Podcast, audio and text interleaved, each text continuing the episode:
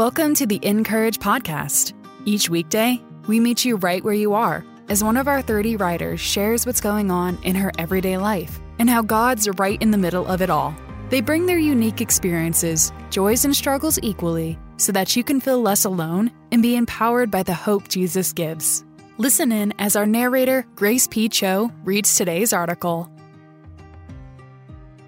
Today's article is written by Robin Dance and is titled Three Life Giving Ways to Encourage Those We Love Most.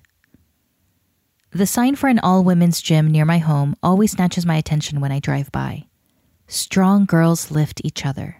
The words of that bright pink sign usually send my thoughts scampering down bunny trails, but hardly about anything related to fitness or personal training. What does it mean to be strong? Why should I and how can I uplift the women in my life?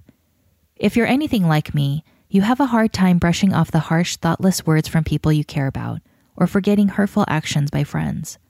And while you might have come to grasp that hurt people hurt people, it is painful to be left out, forgotten, or on the receiving end of a verbal assault, even if you know it comes from a place of insecurity, envy, or plain old lack of consideration.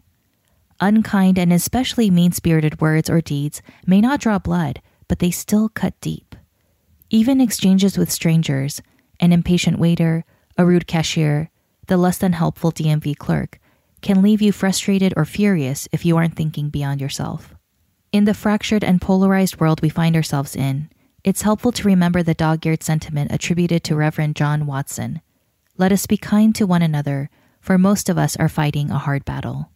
Those battles can range from personal offenses and crosswords to crippled relationships, illness, financial hardship, or a job insecurity. People are lugging around a ton of invisible baggage, and I'm convinced we can help lighten the load. What if we approached every encounter with our family, friends, and neighbors as if we had the power to make it better? What Jesus has done for us through his life, death, and resurrection makes it possible.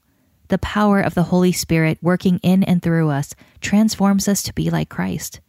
We're different as a result, and we're able to live out what is asked of us in 1 Thessalonians 5:11, to encourage one another and build one another up.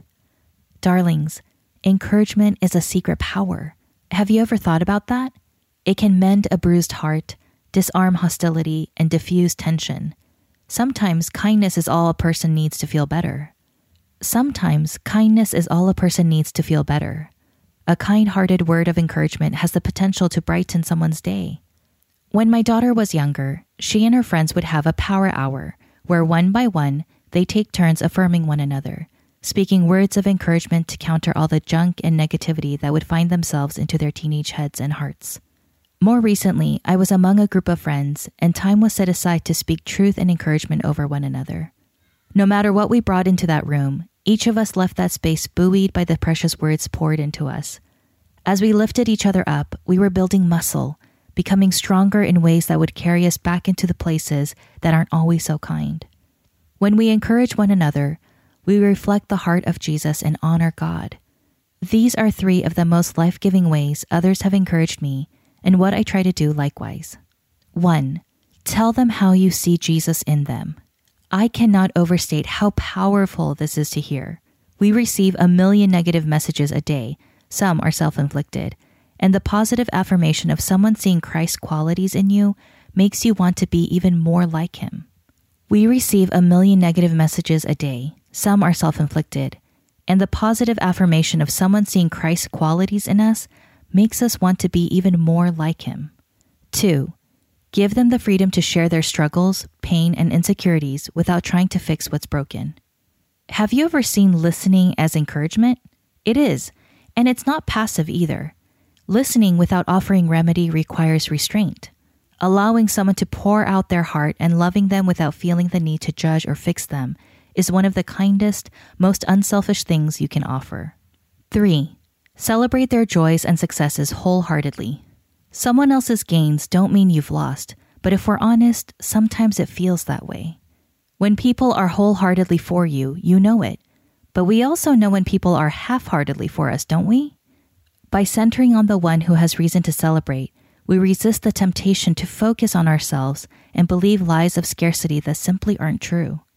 women whose strength is in the Lord can empower others by encouraging them. What is one way you're inspired to lift each other up today? To read more from our writers, visit incourage.me. Make sure to subscribe to the podcast so you don't miss a single episode. And find us everywhere on social at Encourage.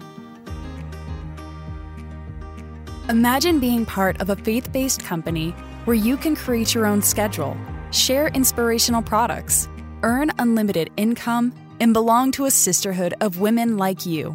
Meet Mary and Martha, where women build women up in faith and business. To learn more, visit maryandmartha.com.